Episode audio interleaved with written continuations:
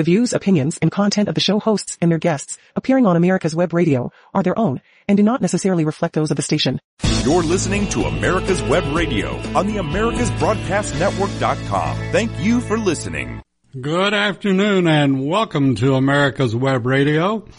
And it's it's time now for remembering Desert Shield and Desert Storm with our host, Lieutenant Colonel retired Philip Forsberg. And Philip's on the line with us. And uh, Philip, how you doing today? I'm well. I'm well, David. Good. Hope you're the same. I'm I'm trying to be. I tell you what, uh, everybody needs to stay hydrated.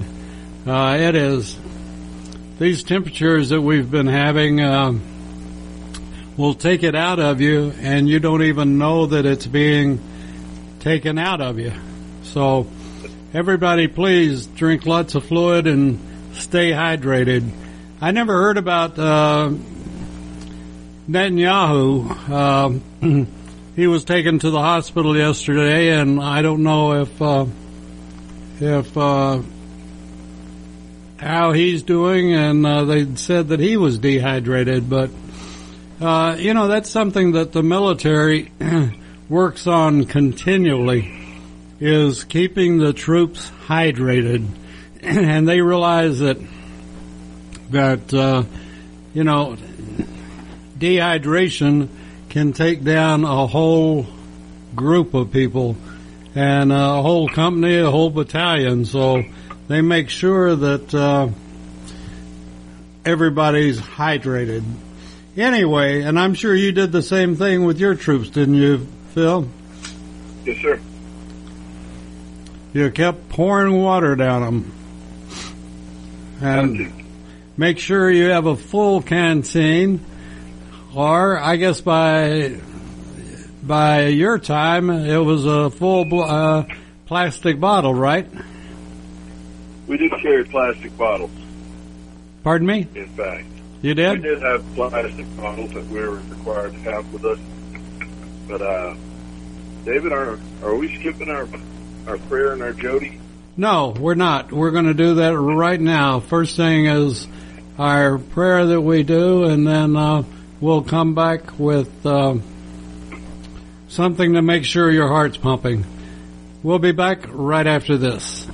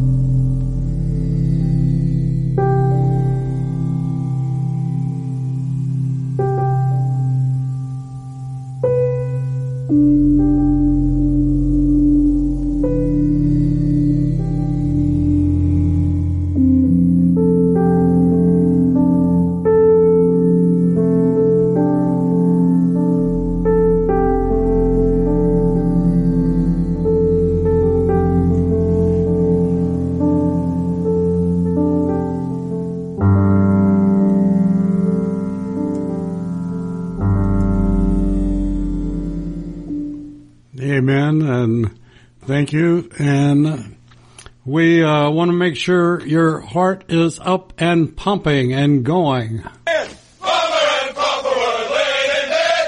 Mama rolled over, this is what she said. Mama rolled over, this is what she said. I give me some. I give me some. I give me some. I give me some. PT. PT. PT. PT. Good for you. Good for you. Good for me. Good for me. Boom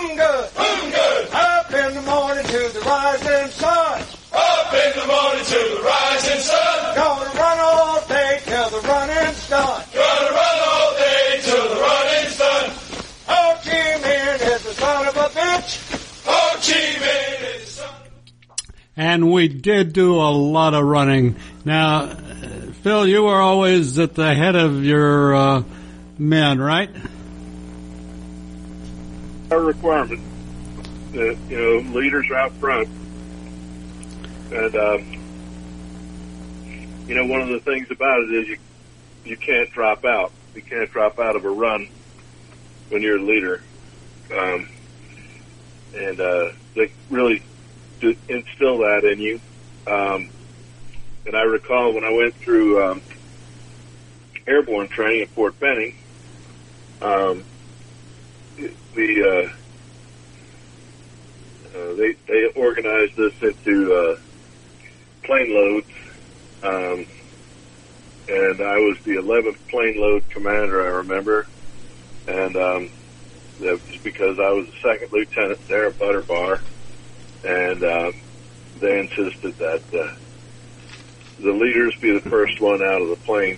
So uh, I was the first one out of my plane, and there was uh, really there was no way that I could. Uh, have any second thoughts, I couldn't hesitate at all because yeah, I had all all the men behind me uh, watching me. They had never jumped before, nor had I, but they watched me, and every one of them came out the door after me. Well, that's what leaders are for. Follow me. Yeah, I heard that more than once or twice in Fort Benning. I tell you what, you you spent some time down at one of my favorite forts, Fort Hood, didn't you? I did spend uh, just a mere seven years at Fort Hood. Well, how did you like those runs on some of those dirt dirt paved roads, or I should say dust paved roads? Yeah, I think they told them told us they were gravel, but uh, they were pretty much dust. Um, you know, tanks will turn uh, turn gravel into dust. So won't they? I tell you, that was for me. That was the hardest running I I ever did. Was when you know your platoon's kicking up more dust and you're inhaling it, and uh, you just can't get. There's no way that you can get a clean breath of air. Am I right? Yeah, uh, you got to clean out your filters after that. But uh, I do recall about the, the dust at Fort Hood. Um, it was especially useful for uh, me as a Cobra pilot because uh, you know we'd be looking for tanks, and uh, if they were uh, if they were moving down one of those uh, gravel roads, uh, they'd be kicking up a, a plume that we could see for miles. Oh, I so, bet. That was our uh, that was our cue to go get them. and after you got them, what did you do with them? Well, we just you know pretended we were engaging them. Oh. By the time uh, by the time I went to combat, I wasn't flying uh, wasn't flying uh, Cobras anymore. I had moved on to uh, more of your military intelligence uh, related aircraft. Well, it had to be fun flying the Cobra and uh, engaging. I guess is as good a word as any. Without a doubt, uh, it was a great deal of fun to fly the Cobra. Um, the problem with being a Cobra pilot in peacetime is that uh, you don't get to fly very much because um, nobody nobody asks asks for you to come support them. Um, if you if you fly a, uh, a Chinook, people will call you all the time to come uh, come fly for you for them. You know, uh, when they when they want to move a whole platoon, right? Or if you're flying a, a Black Hawk or or a Huey, even back then, uh, people would call for you. You know, ask for your support, but uh, flying a uh, Cobra, you know, nothing's going to really get blown up there in peacetime, except when you go to the range. Um, and uh, so nobody's really seeking your assistance. Uh, and you know it's an expensive machine to fly, and and it uh, you know the ammunition is uh, expensive and limited in peacetime. Now, on the other hand, if you should be lucky enough to be flying uh, gunships when you get to uh, combat, uh, then uh, then you're going to be flying a great deal because uh, as we experienced uh, in Afghanistan and Iraq, um, we did not allow any convoys of helicopters to go anywhere in that country, in those countries, without a gunship escort. So uh, the guns were very, very busy in, in those conflicts. And, uh, you know, they come back to the peacetime army and, uh, well, uh, they're going to be sitting on their hands quite a bit. That is a, um, the Cobra is a fighting machine, isn't it? Yeah, I remember, uh, you know, I, I was selected for, uh, for flight school, uh, before I went to infantry school and, uh, you know, some of my uh, classmates in the infantry were, you know, chiding me that I was not as manly as they are because I was going off to flight school. But I do recall, you know, their their big forte in the infantry was uh, to move, shoot, and communicate. And uh, uh, once I got my Cobra, um, well, I discovered that I had basically more mobility, more firepower, and more communications capability than probably an infantry battalion. And I was still at that time a first lieutenant.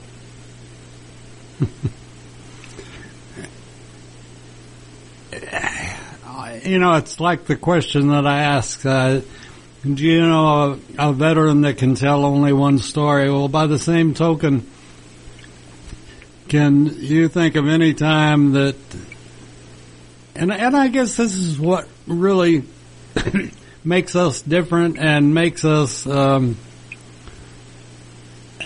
a cohesive combat fighting organization, and that's the ability.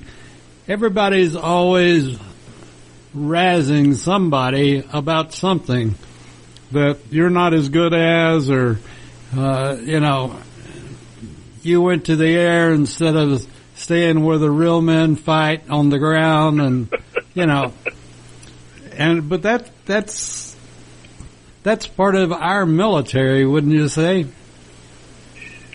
Yeah, you know, it it uh, it kind of stirs up a, an esprit de corps that the, the uh, is is useful uh, in, in leading men.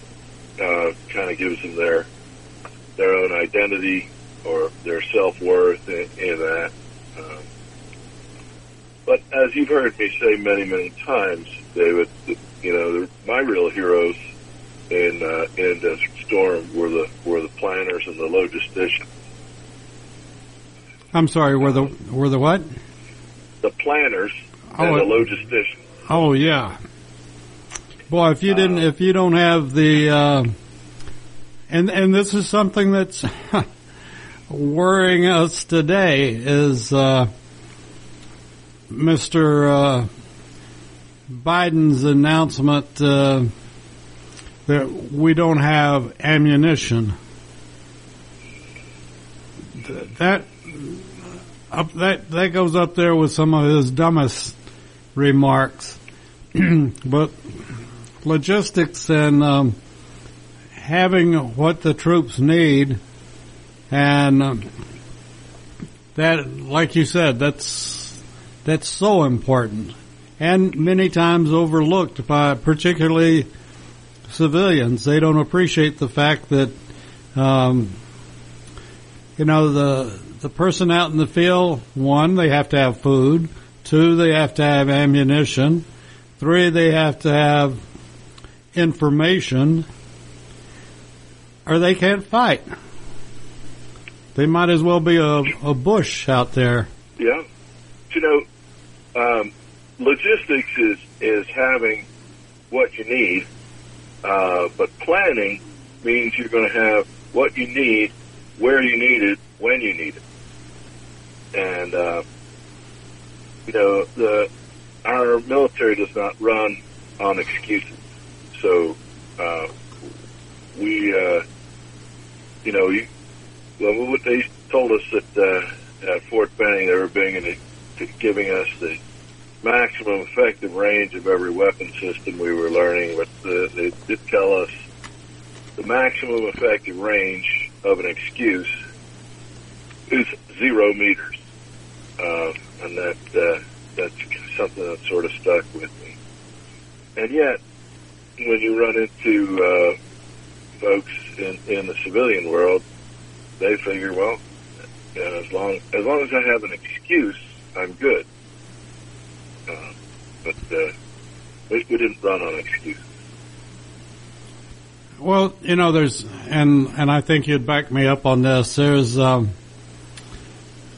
what you need going into a known situation, and then the backup support of what you need when you've gotten in a situation that you weren't expecting. And I, I think our military is extremely good on that, and and they, they do a heck of a job when when the firefight breaks out or whatever the situation might be, and instead of a company, it's a battalion, and you need that extra support, be it artillery or be it uh, Cobras, be it whatever the situation is.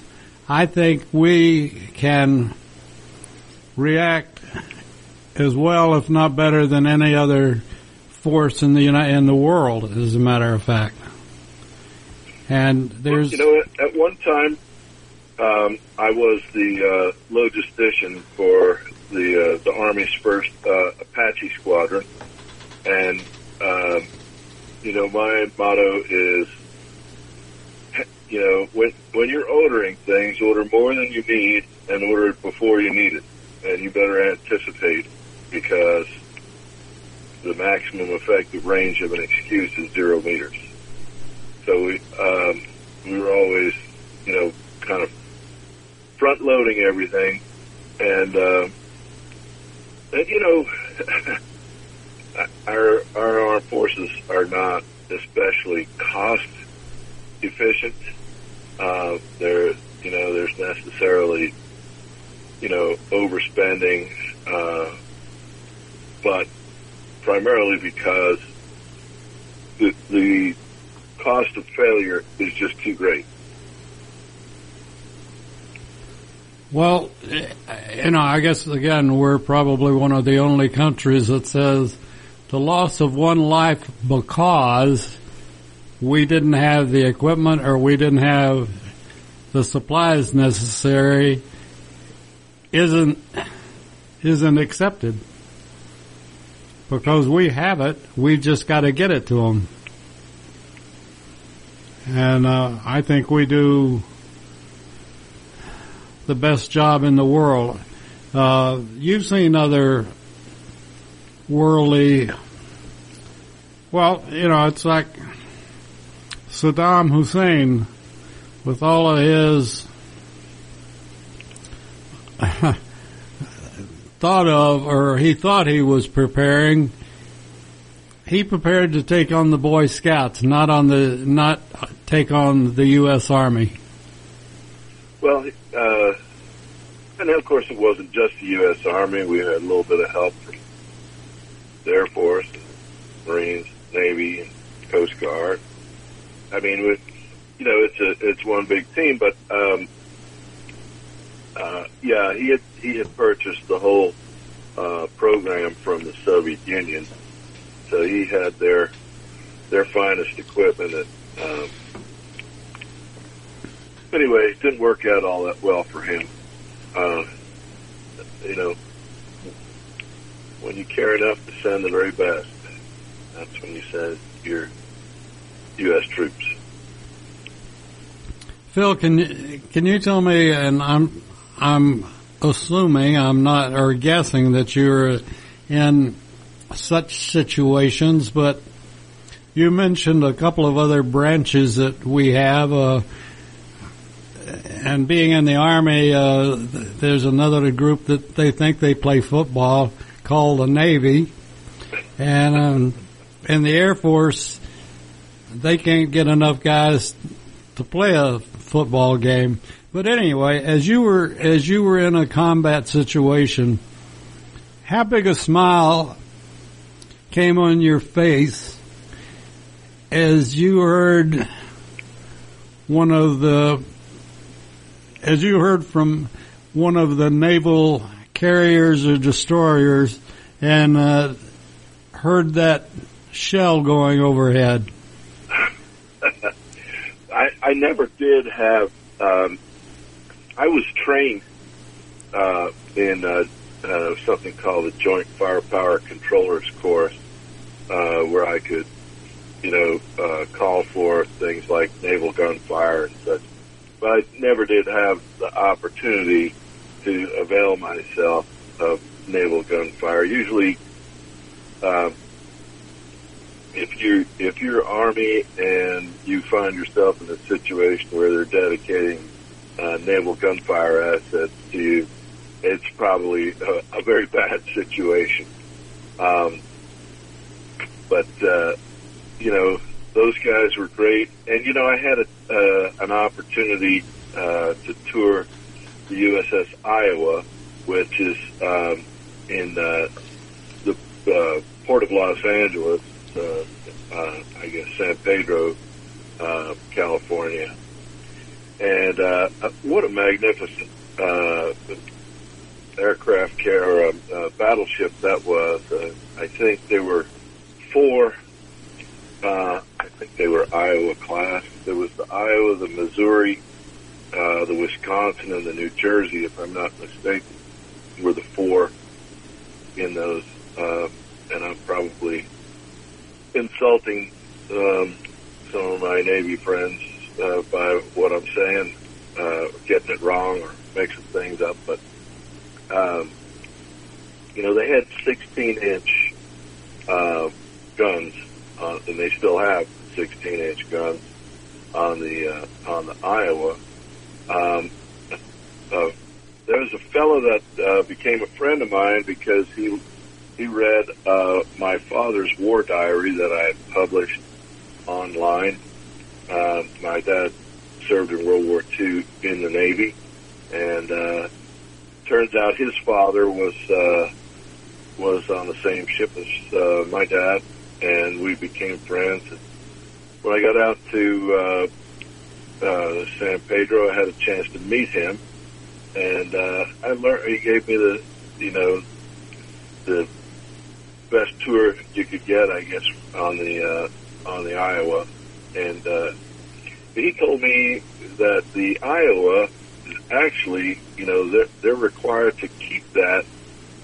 He's part of the crew that maintains it. It's it's a museum ship right now, but they are required to keep it available uh, if it needs to be recommissioned. Um, you know, you never need 16 inch naval gunfire until you need it really bad. so uh, they they keep the, this thing sort of at the strategic uh, capability. But now, by the time it was, uh, and it, and I think those some of those uh, battleships were uh, engaged during uh, Desert Shield and Desert Storm. Well, that would have been Desert Storm, but. Uh, they they were all retrofitted from their original uh, World War II uh, mission to where they were, uh, in addition to their 16 inch guns, they had uh, uh, missile launchers for your uh, cruise guided cruise missiles, and uh, so they're very very lethal uh. And uh, glad we have it. And I'm glad Saddam didn't have anything like that. And uh, I assume they're diesel?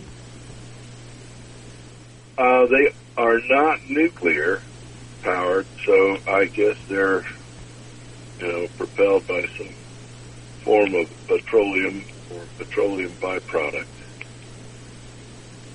Hmm. That brings up, or brings up in my evil mind, um, the supply, if they were to be recommissioned, I assume the Navy knows a little bit more about it than I do, but uh, the ability to supply them with fuel would, to me, would be a question. Yeah, uh, you know, I, could they be retrofitted for uh, with a, a nuclear reactor for propulsion? I think that would be an enormous undertaking, but um, but yeah, and of course this this is the reason why our strategic petroleum reserves are so important. They're not they're not to be used uh, for political gain or uh, other nonsense of that sort. They're, our strategic petroleum reserves are for uh, strategic needs. You know, in my humble opinion. Yes, sir. I understand. The uh, they're talking about logistics, and you know whether in war or during peacetime, it's still a gigantic jigsaw puzzle and trying to fit all the pieces together and then when it is wartime you have to act that even that much faster trying to get all the pieces to fit together. But it's um I, you know it's it's easy to be critical of folks in some positions, and yet, if they're the um, if they're the ones that are trying to fit all the pieces together, then they've got one heck of a responsibility and one big job. And uh, I don't know that. Well, in fact, I do know one man can't address all issues. And, you know, it might be a log in the creek, but it's still a log in the creek and you have to do something about it. And, uh, it just, you look at, at everything from that cook in the, in the kitchen to, uh, you know, how, well, let me ask, how could we run out of ammunition for the most popular weapon in the world, the M16? Well, uh, I think we might be shipping it to somebody else um, who's using it at a very high rate these days. Um, so I don't, I don't know for sure, uh, but it it appears to me that uh, we're sort of overstepping. I mean, it's one thing to provide assistance for another nation, but uh, it, it mustn't be at the expense of our own readiness. You know, you never heard of any Indians saying we're out of arrows. Perhaps. Um, that's a little before my time. But you don't go to it. Not much. you don't go to a news conference and say we're out of ammunition. That's like telegraphing the world that you're out of arrows. And I just, I couldn't believe it. But then again, considering the source, um, I guess I would believe anything. But that's, that's a, a serious thing to, you know, well, we're, as long as we're out of ammunition for the M16, might as well tell you we're out of rockets too. Well, I do recall, uh, this is not Desert Shield, Desert Storm, but this is, uh, the uh, scrape we got into in Iraq, uh, afterward, uh, early 2000s. Uh, I do recall that we realized that we needed to change the way we were doing things with, as regards our um, our armored or uh, our Humvee um, which is the uh, basically the, the replacement for the Jeep, um, that they were susceptible to uh, ambush and uh, IEDs, and uh, they were not designed to fight against uh, those kind of threats, and um, so then, of course, the contractor builds them to whatever requirements are um, established by the Department of Defense. But uh, I recall the Secretary of Defense at the time when he was coming under fire from the press about not having what they call up armored Humvees. Um, he basically stated the obvious when he said that we go to war with the army we have at the time. And um, they they absolutely savaged him for for that comment as if he was trying if he were saying he didn't care or whatever. It was not the point. Of course, the point was we don't we don't get to choose, you know, when and where we're needed. We we prepare best we can, and we find a shortfall in our capabilities, then we uh, we work diligently to plug those needs. Um, and uh, but you know, the press being what they are, they they savaged him, and, uh, made his uh, name a byword. I think he did. He was uh, pretty good at what he did. And that was Donald Rumsfeld, by the way. Right. Um, this this will pull back on your marvelous history and and being a historian that you are, but I don't know if this is a fair statement or not. I think it is, but we have in in all of our engagements, or not, I can't say in all, but in most of our engagements throughout the history of the United States, even going back to the Revolutionary War, we have fought, in my opinion, a gentleman's war of sorts, if you can, if you can call war a gentleman's endeavor, but uh, we have we have always, you know, it's sort of uh, like the difference between the fighter that has a horseshoe in his glove with him and the fighter that doesn't. And we've always fought our our battles thinking that well, the enemy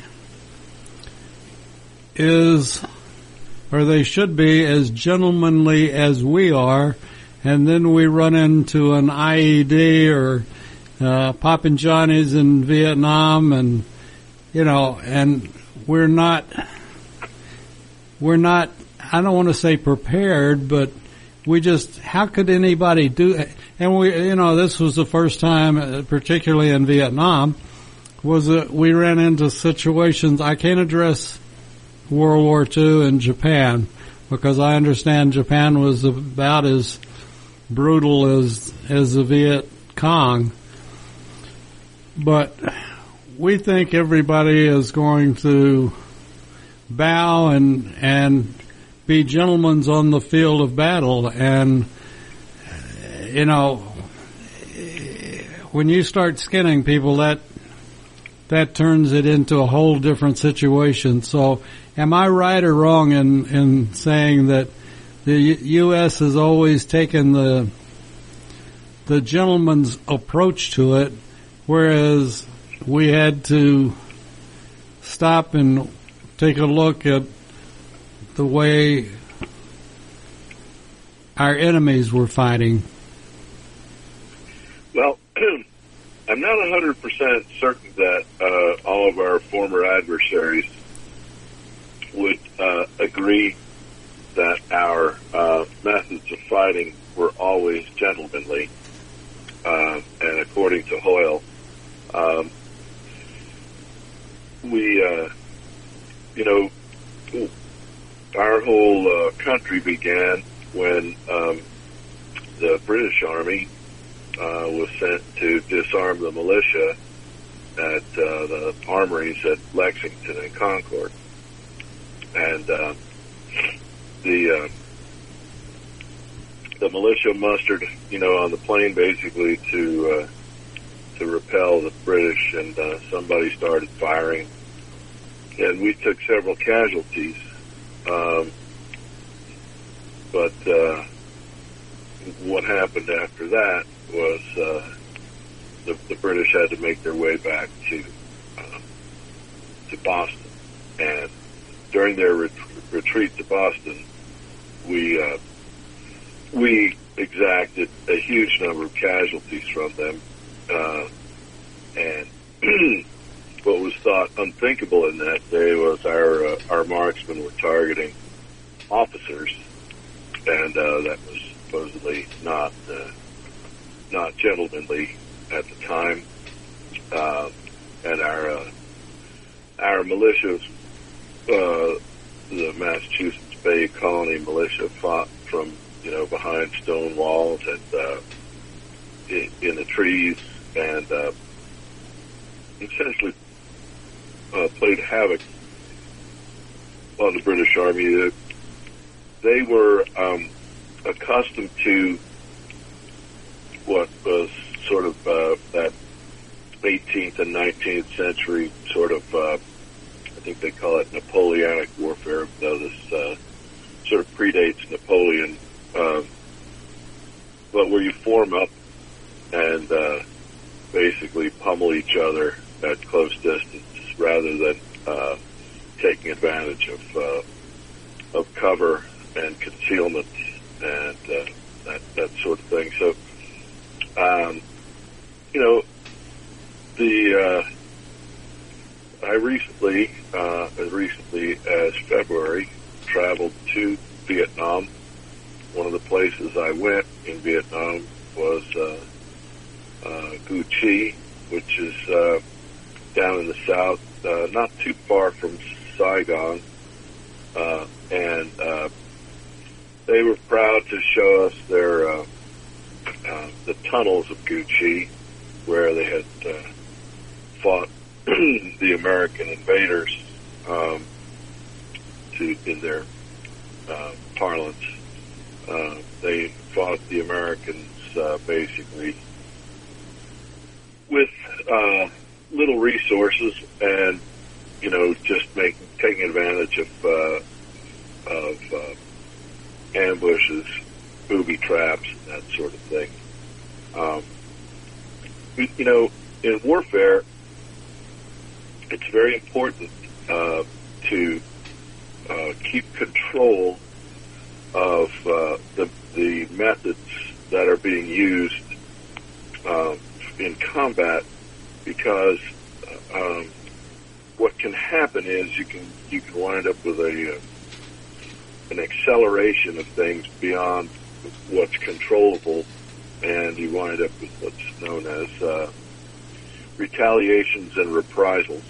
And uh, uh, so, if everybody's going to one up each other, um, it can get real messy, real, real bad, real fast. And uh, know, of course, we had um, you know an example of that is the uh, is what happened in uh, My uh, with uh, with Lieutenant Calley, um, and uh, you know that that's not honorable either. So there's there's a balance that you need to maintain, um, and uh, that things got out of hand.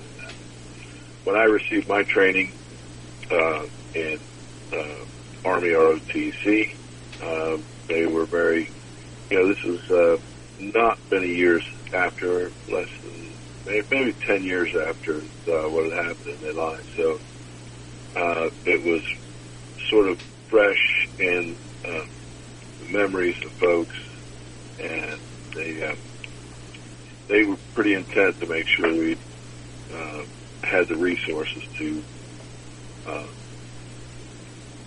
prevent that from happening again. That, is that long enough way around the barn? you know, the bottom line of it is, and again, correct me if I'm wrong, but the bottom line is, it's one thing to be sitting here talking to each other and knowing that we're not going to be shot at, and it's a whole different thing to have a bullet go whizzing by your head. and um, you know, we judge we judge a situation under the conditions of almost civilian life, and it's it's a total different story when somebody's shooting at you. Uh, I'll agree with that. Uh, I would say probably uh, one of the greatest uh, films that's ever been made that uh, kind of uh, amplifies that uh, is uh, one called Breaker Morant, and I highly recommend it to your to listeners of this show to uh, get a copy of uh, Breaker Morant. I think you can stream it for free on net- Netflix. Um, it's made in 1979, and uh, it's actually an Australian film, uh, and it's about uh, it's a true story with some uh, license taken, um, but uh, it's about uh, soldiers uh, from Australia serving under British command uh, during the Boer War in uh, in uh, the turn of the century, around 1900, um, and uh, it really uh, outlines for people the the hazards of this kind of warfare uh, and what it what it can turn into if you uh, if you don't keep control of. it. You know, this is, uh, I, I've, as best I can, been trying to um, keep track of the situation with the Marine in New York. And, you know, you're trained, you're trained to do a job, you're trained to react, and I don't think there was, with Penny, I don't think there was one ounce of intent. I just think that he got placed in a bad situation and, you know, that's the end of the story. And, uh, he didn't start it. Uh, the other guy started it and you know Penny just put an end to it, and that's what he was trained to do. And you know the well, let me ask you this: in your training, and I know in mine as far as infantry goes, uh, I don't think there are many situations there are some, I understand, but I don't think there are many situations that uh, have a reserve, have a reverse to the command of charge. And when you've been given the command to charge or do whatever, you're you're putting your full soul and heart into it, and it's hard at on an instant to turn the Titanic around. Yeah, uh, you know, there's a, a lot of adrenaline goes into a situation like that, and uh, fight or flight. Um, so I,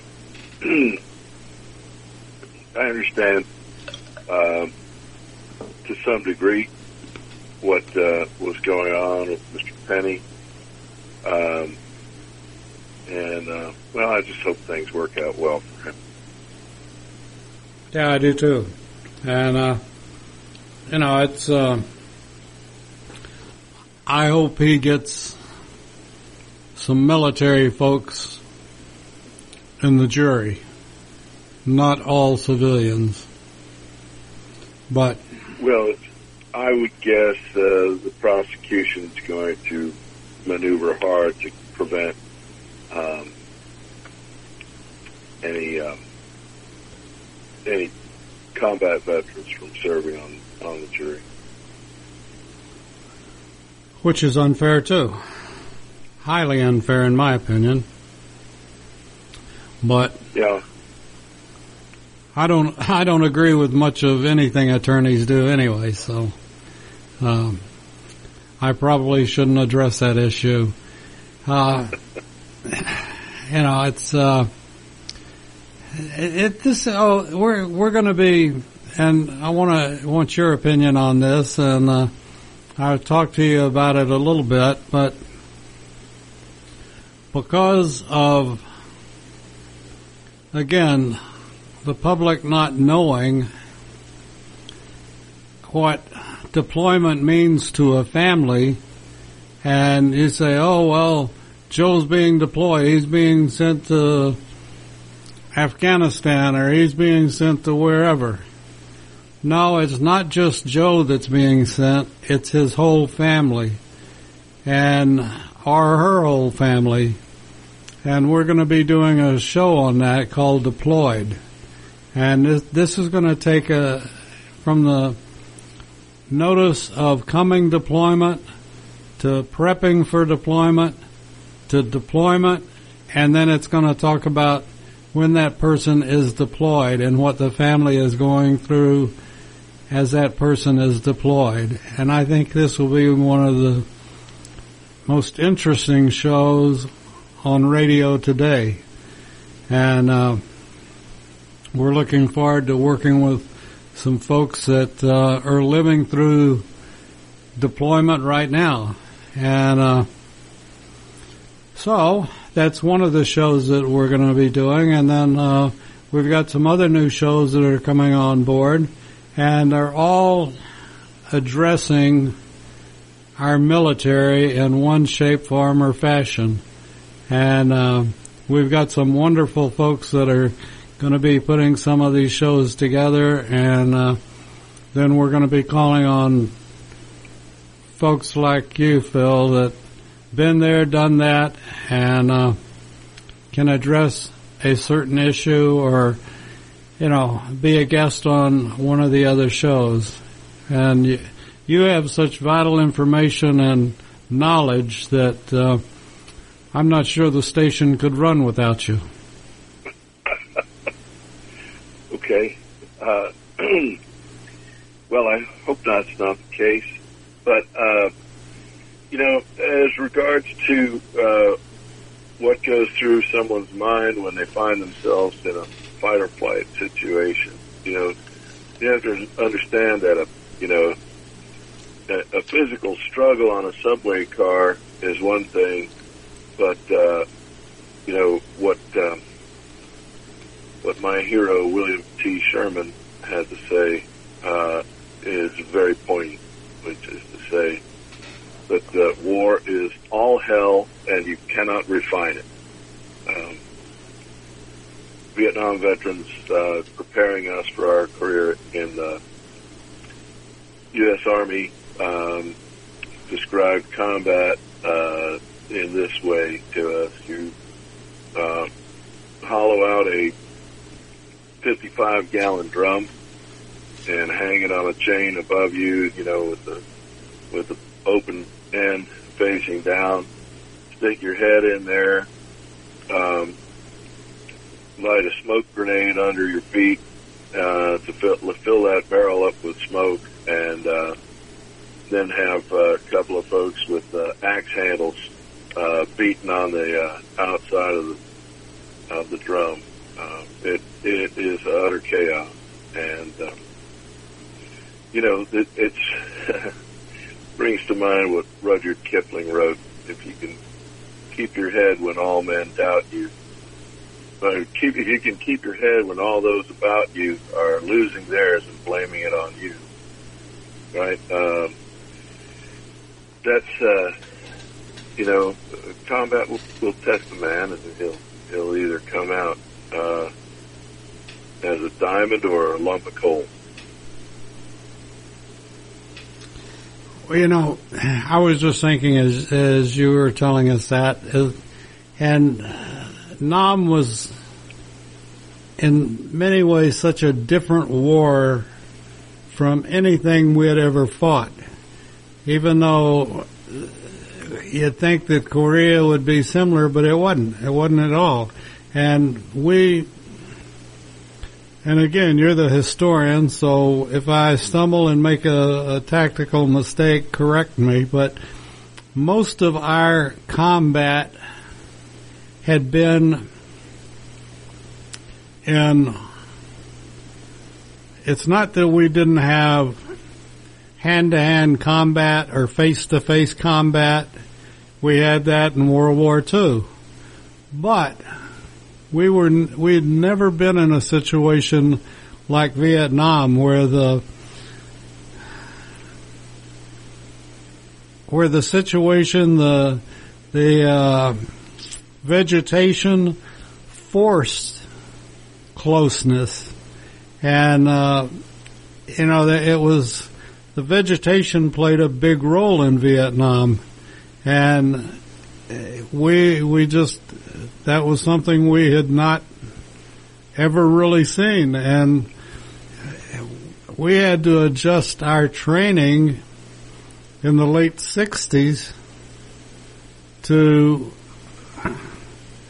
you know we'd been used to uh, being able to throw our tanks in or do whatever and go on to ground that was basically wide open and we had never had vegetation stop our tanks until we hit Vietnam. it was a well. Um, the tankers will tell you that they don't uh, they don't want to be. Uh, they they would like to fight if they could choose where they're going to fight. They want to fight uh, on an open plain, sort of like we had in Desert Storm. Um, they don't want to get in a city or uh, channeled uh, with uh, with their avenues approaches, funneling them down one lane, or you know, giving uh, like being in a forest or something uh, gives uh, the advantage to the infantry because they can use their anti-tank weapons uh, in ambush fashion. But, you know, Desert Storm, of course, was the last time that we had a, a true force on force engagement. And by, by that, what I mean is, you know, a little bit like your, uh, like your, um, uh, Napoleonic warfare, but, uh, you know, a lot more fast moving, uh, blitzkrieg kind of thing. The folks who, uh, the folks who designed blitzkrieg uh, tactics on the German high staff apparently uh, came up with that from studying my hero, General Sherman, and his march through the sea.